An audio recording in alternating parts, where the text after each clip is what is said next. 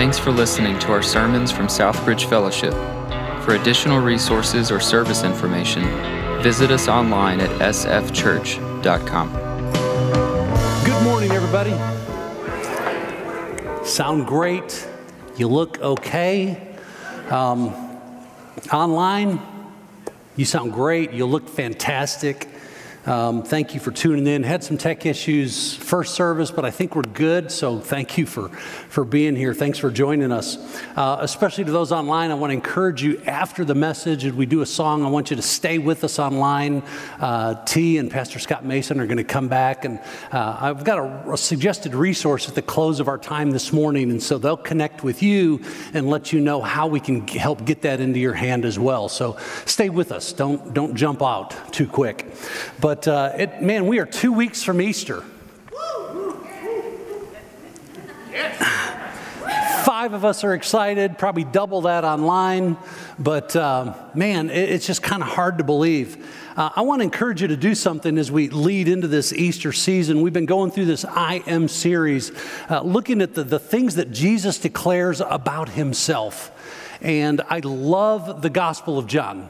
And so I want to encourage you to, to get your Bible and spend some time in the next couple of weeks leading up to Easter and just read through John's Gospel. Um, but I want you to do it in a different way. I want you to get a highlighter, colored pencil, something, and I want you to just read through it. I want you to just see the intimacy with which Jesus communicates. Uh, read through and underline or highlight every time you see the word Father. You're going to see over 130 occurrences of the word in, in John's gospel because Jesus is speaking in such an intimate way. Look for ways that he is, is equating himself or declaring himself to be God.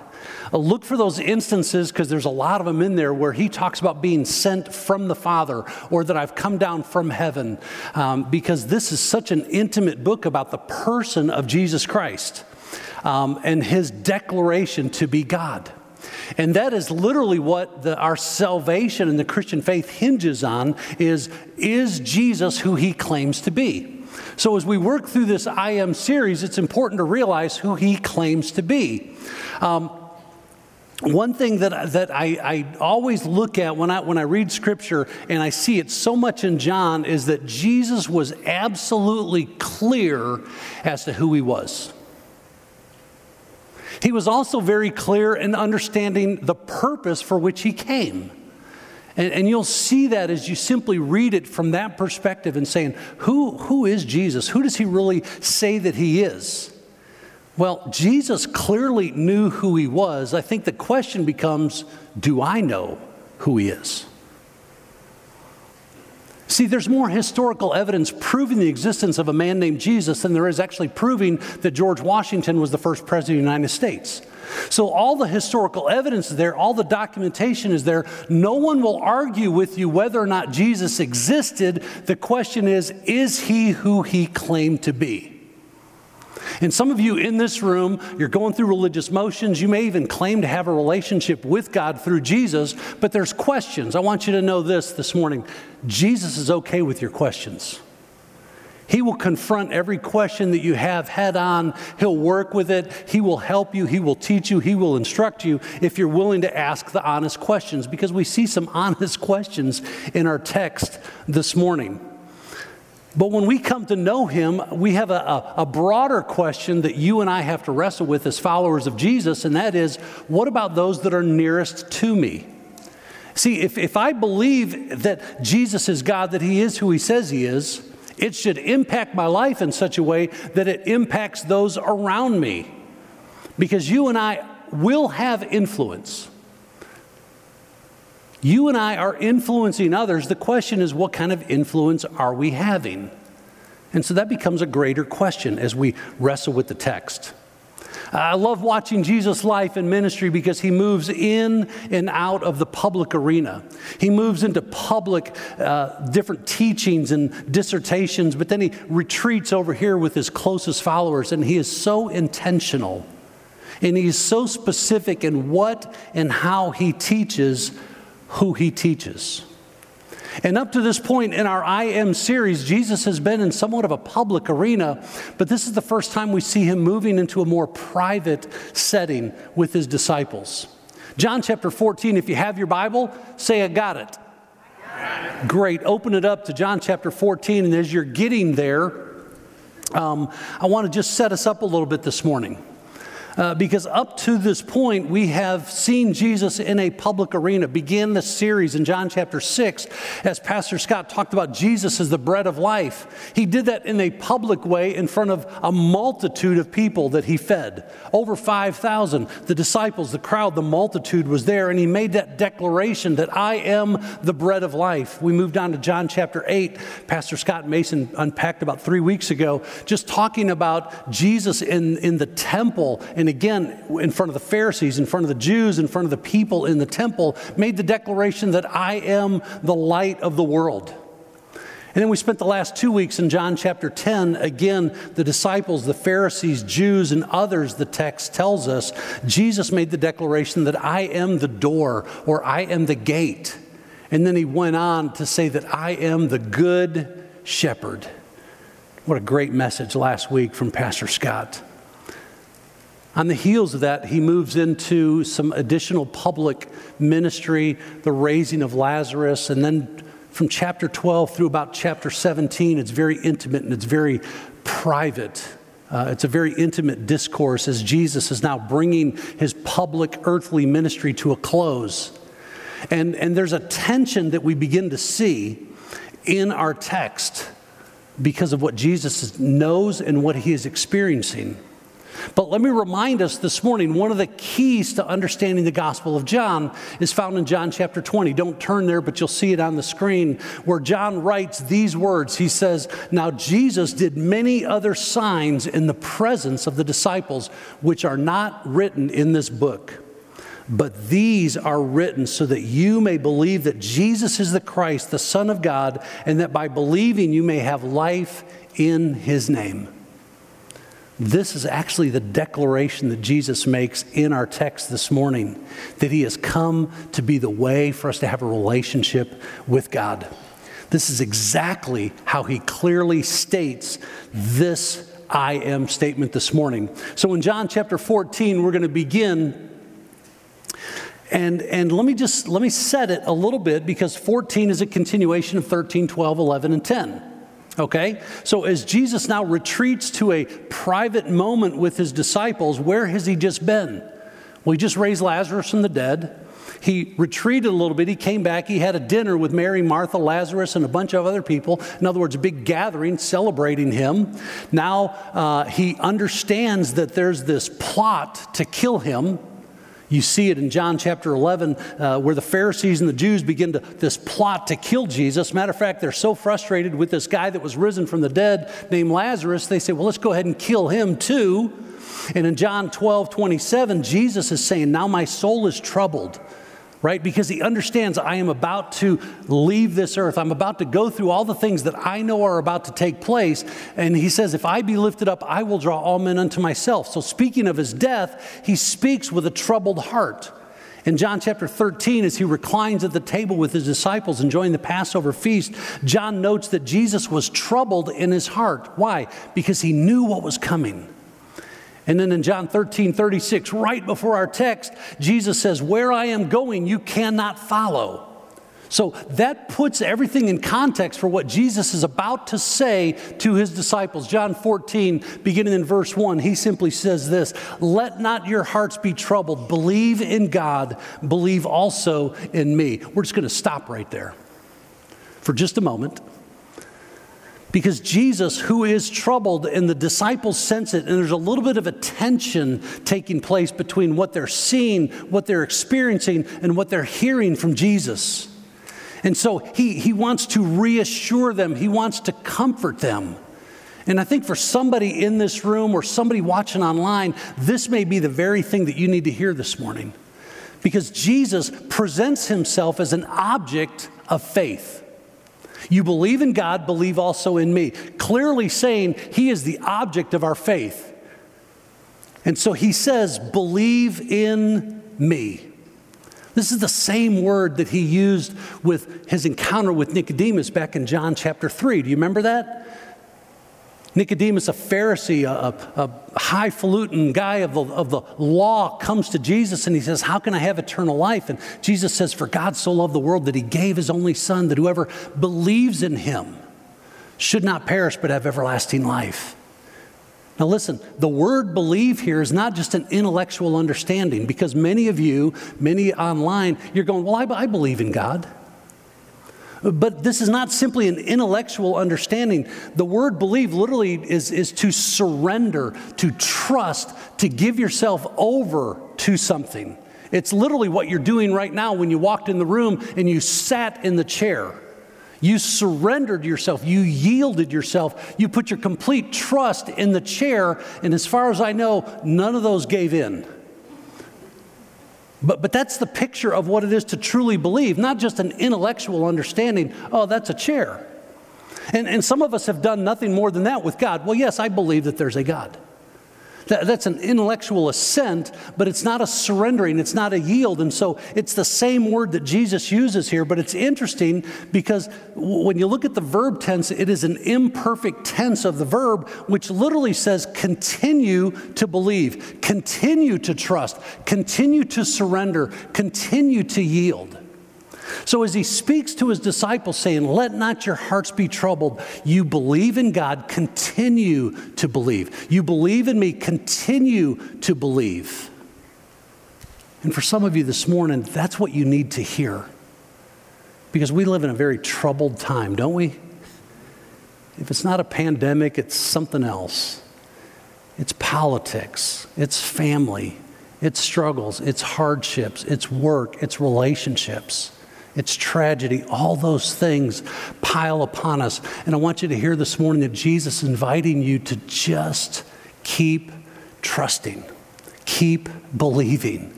He's got a plan. He's got a plan. And some of you just need to know that this morning. But I love this encounter in John 14 because it is such a human moment between Jesus and his disciples. And so, if I can, let's just read through our text. Let's go back to verse 1 and continue. Jesus says, Let not your hearts be troubled. Believe in God. Believe also in, my, in, in me. In my Father's house are many rooms. The Greek literally is dwelling places. If it were not so, would I have told you that I go to prepare a place for you? And if I go and prepare a place for you, I will come again and take you to myself, that where I am, you may be also, and you know the way to where I am going. Now, let me just pause there. You can keep the text up because we're coming straight back to it. Jesus had just told them near the end of chapter 13, and again, John did not write the chapters, those came later, but Jesus had just told his disciples, Where I am going, you cannot go. And now he turns around and he says, I go to prepare a place for you. And, and I'm going to come back and I'm going to, I'm going to take you with me, and you know the way to where I am going. And in that moment, and we don't know if this was like an immediate dialogue or if there was a pause here or if there was a break, uh, you know, they're at the, the Passover. I mean, who knows? They're, they might be taking another drink. We don't know exactly the time frame here, but we do know that Thomas turned around and asked a question of Jesus. And it's for this question, along with another one later, that we have a nickname for Thomas. What is that? Doubting Thomas. I totally disagree with that. I call him analytical Thomas. He's the guy in the room that asks the hard questions. And I believe at this moment in the room, every other guy goes, Man, I am so glad that somebody asked that question. Because everybody else was like me, just kind of sitting there going, Oh, yeah, yeah, that's profound.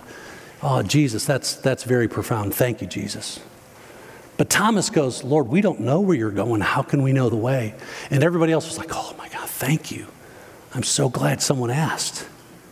And it's because of Thomas and his inquisitive moment that we have this, this dialogue that's very honest. Again, Jesus is not afraid of your questions.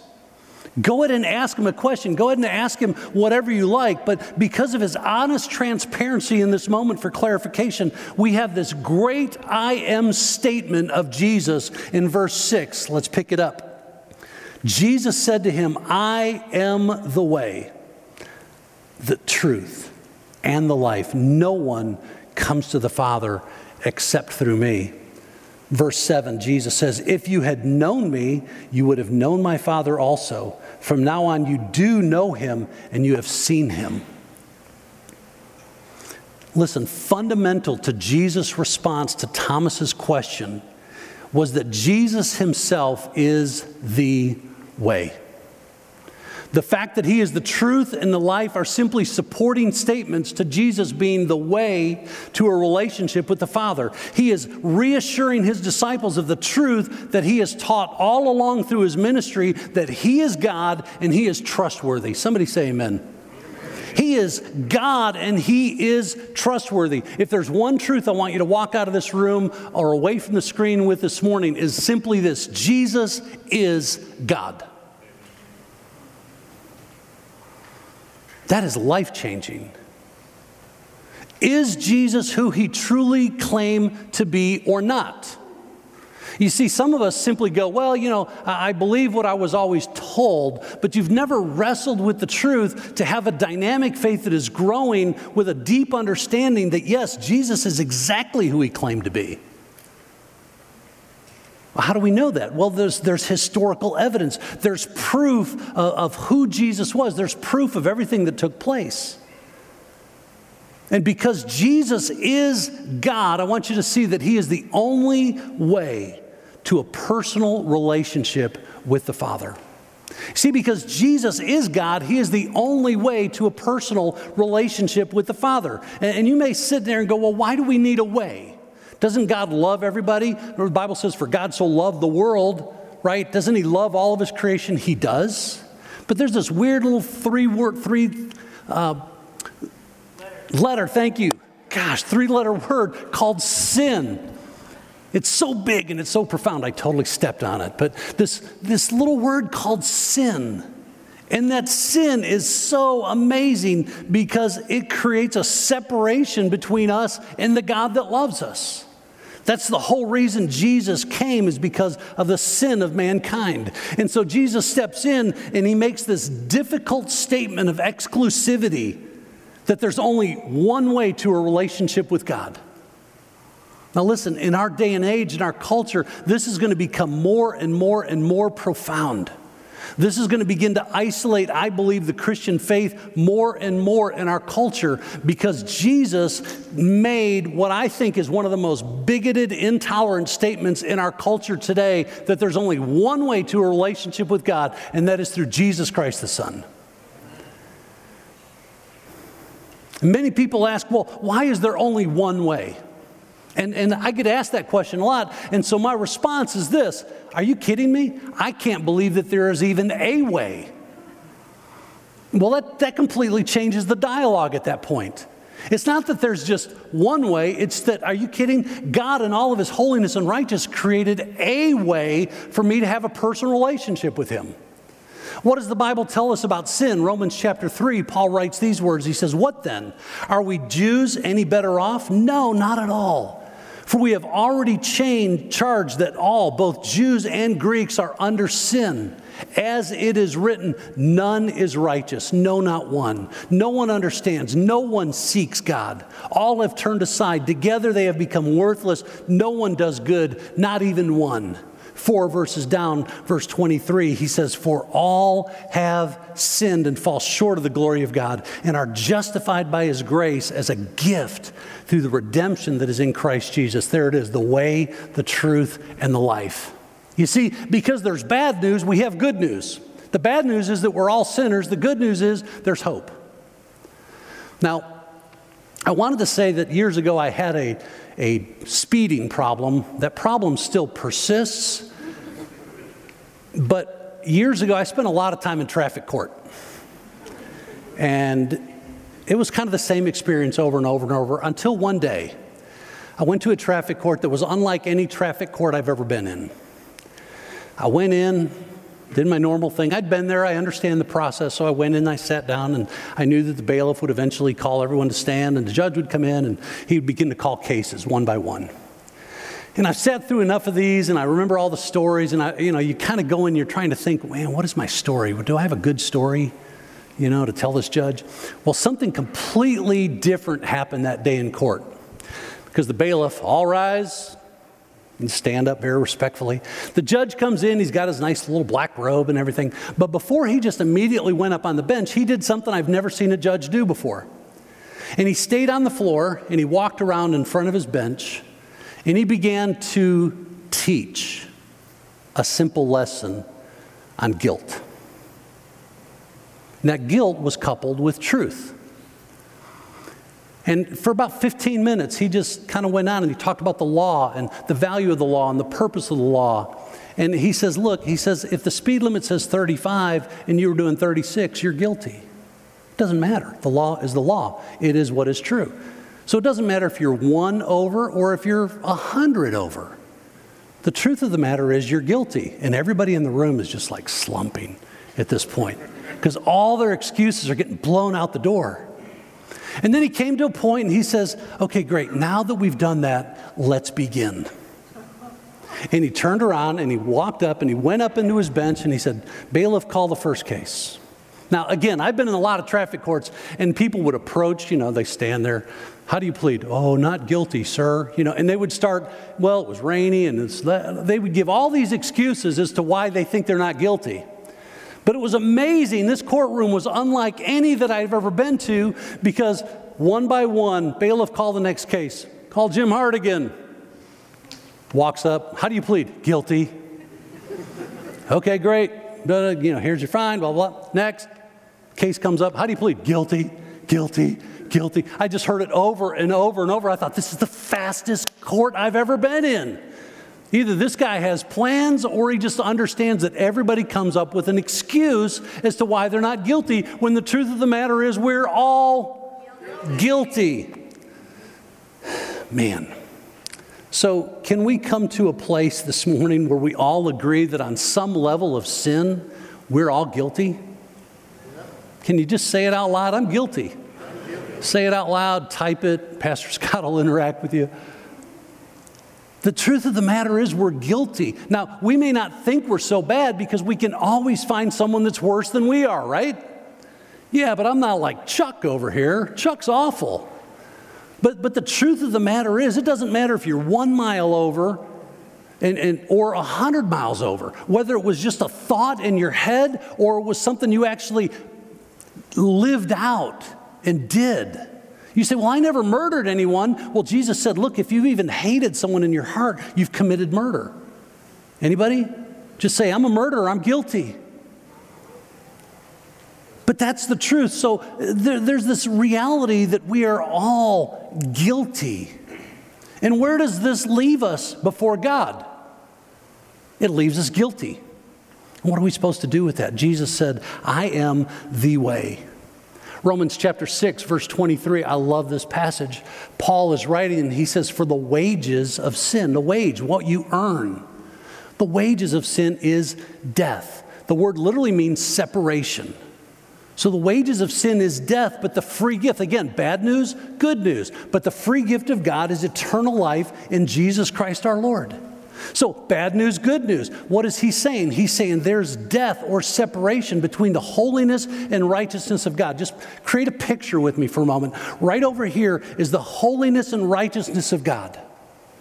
He is a holy, eternal, righteous God, and He dwells over here, and over here is me. And you, by your own admission of guilt, we're over here because we are sinful and that sin, the Bible says, separates us. There's a separation between my sin and the holiness of God. Well, that, that's bad news if it weren't for Jesus' declaration that I am the way, the truth, and the life. And that through Jesus, we can have a personal relationship with the Father. It comes through repentance, it comes through confession. You see, God is holy and righteous, and I'm sinful, and that sin separates me. So, why or how could a holy, righteous God allow my sin into his presence? Well, the answer is he can't. But God. But God. When we started our Love Is series back in January, Pastor Scott unpacked this passage so well. But in, in Romans chapter 5, beginning in verse 8, Paul says, But God. Shows his love for us in that while we were still sinners, Christ died for us. Since therefore we have now been justified by his blood, how much more shall we be saved by him from the wrath of God? For if while we were enemies, we were reconciled to God by the death of his son, much more now that we are reconciled, shall we be saved by his life. Here it is Jesus, the way, the truth, the life. It is through Jesus Christ, he creates a bridge between my sin and the holiness of God. God cannot allow my sin into his presence. So, what needs to happen? He needs to look at me and needs, needs to see the righteousness of himself through the blood of Jesus Christ that covers me and he accepts me. I don't know, that gets me cranked. Anybody else? Man, that is unbelievable. I could not pay the price for my sin. The only way that I could stand right in his presence is for him to see his righteousness. That's what Jesus did. He paid the price that he did not owe, and he paid the price for me to have a relationship with the Father that I could never pay on my own. That is great news that Jesus bridges this gap between a holy God and a sinful people that he loves and cares for and makes away. But he will not force that love on anybody. And I want you to see, too, that Jesus is God. Therefore, he is the truth that leads to an accurate understanding of the Father. Because Jesus is God, He is the truth that leads to this accurate understanding of the Father. Jesus is not simply declaring truth, Jesus is saying, I am truth. He is truth. He is truth incarnate, just as He is love incarnate, just as He is holiness incarnate, just as He is righteous incarnate. It is the character, it is who He is. He doesn't simply display love, He is love. He doesn't simply speak truth, He is truth. Truth reflects his very character, his very nature. All moral and absolute truth is based on the person, nature, and character of God. God is truth, therefore lying is wrong. God is life, therefore murder is wrong. You get it? You see where we're going here? God is a just God, therefore injustice is wrong. All moral, absolute truth is based on the person, nature, and character of God. And so when Philip, as you continue, we read verse 7, but if you continue with 7 down through verse 11, you see this dialogue between Jesus and Philip and the disciples because Philip says, Well, show us the Father, and that will be enough. And some of you are kind of waiting for one more thing to be enough. What are you waiting for? Because Jesus turns around and he goes, if, if you want to know the Father, know me. If you want to see the Father, see me. He is truth. He is the standard for all truth. I don't know what you're waiting for, but we have a lot of people in our culture that are waiting for one more thing. Exactly what Philip said. Oh, just show us the Father, and that will be enough. And Jesus says, If you've seen me, you've seen the Father.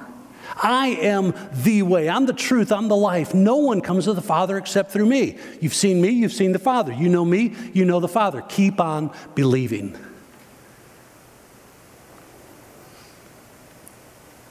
See, because there's an absolute standard of holiness, righteousness, and truth, we understand that we do not measure up to that standard, but Jesus does. Jesus does. And he paid the price for my sin, and that was enough. That was enough. You want to know the Father? Know the Son. You want to grow in relationship with the Father? Grow in relationship with the Son. Because Jesus is God. And because Jesus is God, third, I want you to see that He is the life that brings transformation and intimacy with the Father. You see, many people look at religion as a transaction because that's pretty much what it is. But that's not what Jesus offers, right? The, the, unique thing about what Jesus offers is a relationship with God, not a religion. I've had a lot of encounters with people through the years, and, and as we begin to, to kind of talk about things, well, I don't, I don't like religion. I said, I agree. And in, in my worst English possible, I will say, yeah, man, I learned religion don't work for, for all those English people in the room, it does not work. Because I define religion as man's best attempt to reach God. It's a transactional process. In other words, in my sin over here, I'm doing everything I can in hopes of, of God accepting me. Oh, well, God, I went to church, or God, I was baptized. God, I took communion. God, I helped a little old lady across the street. God, I even returned my cart at Walmart. You know, I'm doing all these things, and gosh, I sure hope that God's going to accept me. I sure hope my good outweighs my bad. That's called religion. See, religion is all about transaction. What Jesus offers is transformational, not transactional.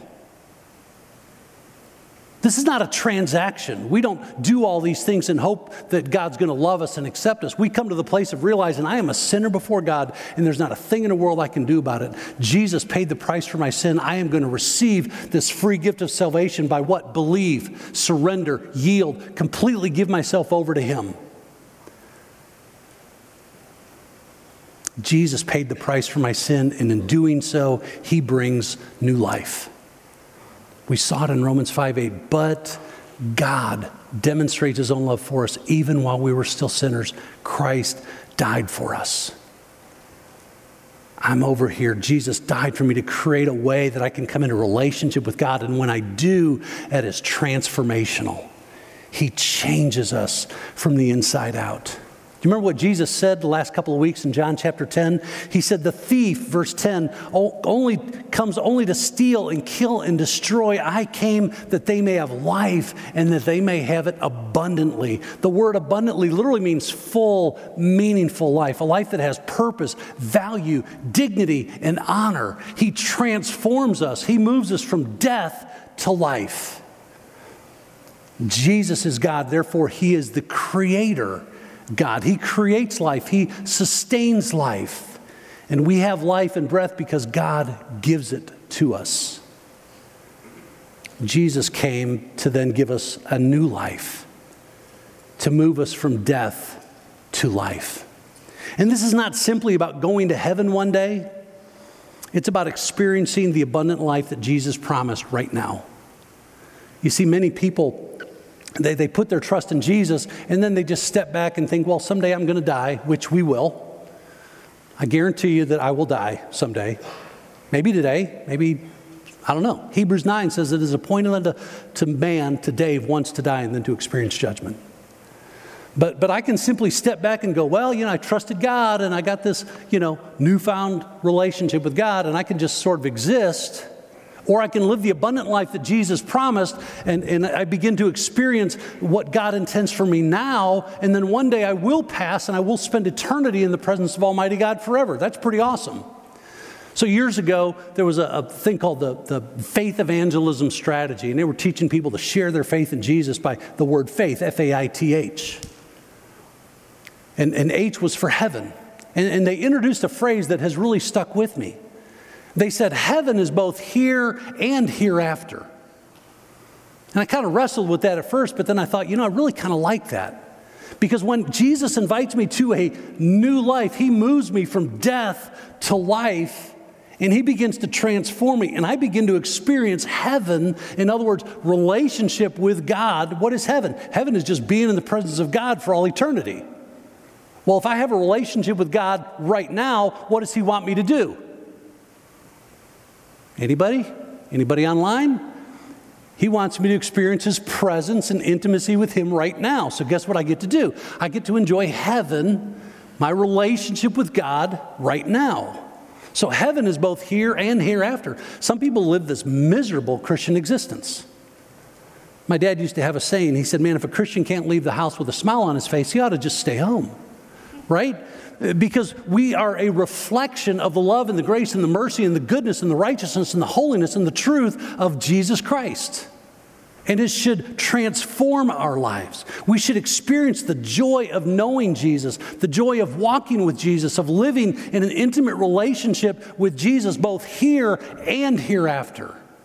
This is like being in the bullpen, man. Baseball season starts, what, in, in another week? Two weeks? Week and a half, right? Cubs opener, April 1st. I'm so excited, you know. Our first loss of the year is coming. I'm just excited. But it's like being in the bullpen, man. This is just warming up. I'm warming up for heaven by living a life of intimate fellowship and relationship that is transformed through the power of the Holy Spirit in me right now. What about you? Do you know the Father? Are you growing in intimacy and relationship with the Father? Here's a couple of questions for you. How can we know God? We can know God by knowing Jesus. We can be brought into a right relationship with God by accepting the gift of salvation through the blood of His Son, Jesus Christ, who said, I am the way, the truth, and the life. So let me ask you a question Is Jesus really God? This is what He claimed. And you can sit in church and you go through all the motions, and guys, again, that's religion until you come to the place of realizing Jesus really is God and you put your trust in Him, there is not salvation. You need to come to that place of going, Jesus is God, and I am placing my trust in Him. I am believing, I am yielding, I am surrendering, I'm giving my life over to Him. But you may be wrestling, you may have questions. Can I just tell you that's okay? We're here to help answer questions. We're here to point you to the one who can answer those questions, and that's Jesus Himself. So, who do you say that He is? I want to suggest a resource for everybody in the room, everybody online. It is a great little book. It's simply entitled More Than a Carpenter. Uh, I've got some of these on campus this morning. We'll have more in the office this week. Uh, I actually have a copy in Russian. I've got a copy in Spanish, if that appeals to you at all. Um, spasiba. So, um, I want to encourage you to do this. I know I encourage you to read the Gospel of John between now and Easter. I encourage you to get this book. You can order it. I will give you some. Um, I'll give you whatever you. I'll order as many as you want to give away to people. Um, this is a phenomenal book talking about the person of Jesus Christ, and it answers some of the hard questions. Is the biblical man, are the biblical manuscripts reliable? Is Scripture even reliable? It, it addresses the question, who was Jesus? Because the question is not whether Jesus existed, who was he? And C.S. Lewis wrestled with it, Josh wrestles with it, with it in this book. He was either Lord, as he said he was, or he was a liar, in which case his lie has done the greatest good than any lie or every truth ever has, or he was a lunatic. He was just flat out nuts. He had to be one of those three. What was he? It's in here. Uh, it deals with the guys that he's talking to in this text, the disciples, the guys who knew him best. Did Jesus do exactly what he said he was going to do? And if he didn't, how many of those guys would have continued the lie of Jesus to their death. There's a chapter on that in here, simply entitled Who Would Have Died for a Lie? You can get it online. You can get the Kindle version. You can buy it. I've got copies. I am happy to put as many of these in your hands as you want. But here's what, what I want you to encourage to, you to do I want you to read it. I want you to grow in your faith, have a firmer understanding of your faith, and then I want you to give it to somebody. I always keep a stack of these because I've given literally hundreds of these away. One to a doctor who was dating a friend of mine, kind of a mutual friend, and I gave it to him on Saturday when we met for lunch. Sunday morning, we were standing for church. He tugs me. He goes, Hey, right in the middle of church, he goes, I read that book you gave me yesterday. I said, Really? He goes, There's really no other way but Jesus, is there? I said, No, Chris, there's not. And Chris gave his heart and life to Jesus Christ. You go, Hey, man, it's not rocket science. Well, there was a guy named Paul in my life. He was in the church I was pastoring in Dallas and, and, or in Texas. And Paul was coming because his kids and grandkids were there. And I, I, was just talking to Paul one day. I said, Paul, I'm just glad you're here and, and hanging out with your family and stuff. I said, Where do you stand in this whole thing with Jesus? He goes, Yeah, I'm not really sure about that yet. I said, Can I give you a book? This guy worked for NASA. I mean, it literally is rocket science, you know? I gave it to Paul.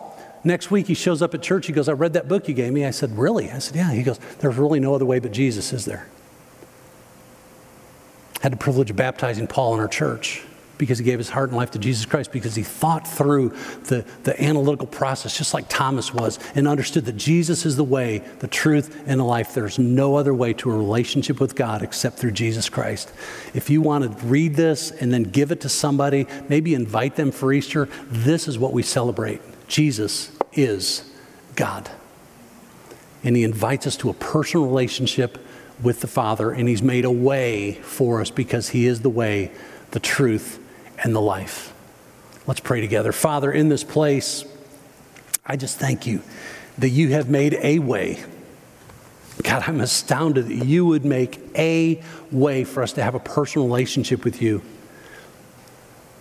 Lord, for everybody that's in this place, for everyone that's watching online right now, Father, I pray that you would just prompt their heart Lord, we want to help equip. We want to point people to Jesus because we're passionate about connecting people to Jesus for life change. But Lord, we know that ultimately you have to draw people to yourself. Lord, it's okay to wrestle with the hard questions. You're perfectly fine with that because it simply builds our faith. It's a more solid foundation. So, Lord, would you wrestle with us? If you're online, I want to invite you to stay with us because we're going to do everything we can to put one of these books in your hand. Pastor Scott Mason will help do that. We'll drop it to you. We'll come by and get it. We'll ship it to you, whatever needs to happen. If you're in the room, we'd love to have a conversation with you. Maybe you're just you have some questions this morning and you're just not really sure about what it means to have this personal relationship with God through Jesus. We'd love to have that conversation with you. Would you let us do that? Maybe you want to grab one of these books this morning or just let me know. We'll get some stuff in your hands this week. We'd love to do anything we can to help you grow in your faith and help you own your impact as you minister to those that are closest to you. Father, thank you for the truth of your word. Thanks for Jesus, who is the way, the truth, and the life.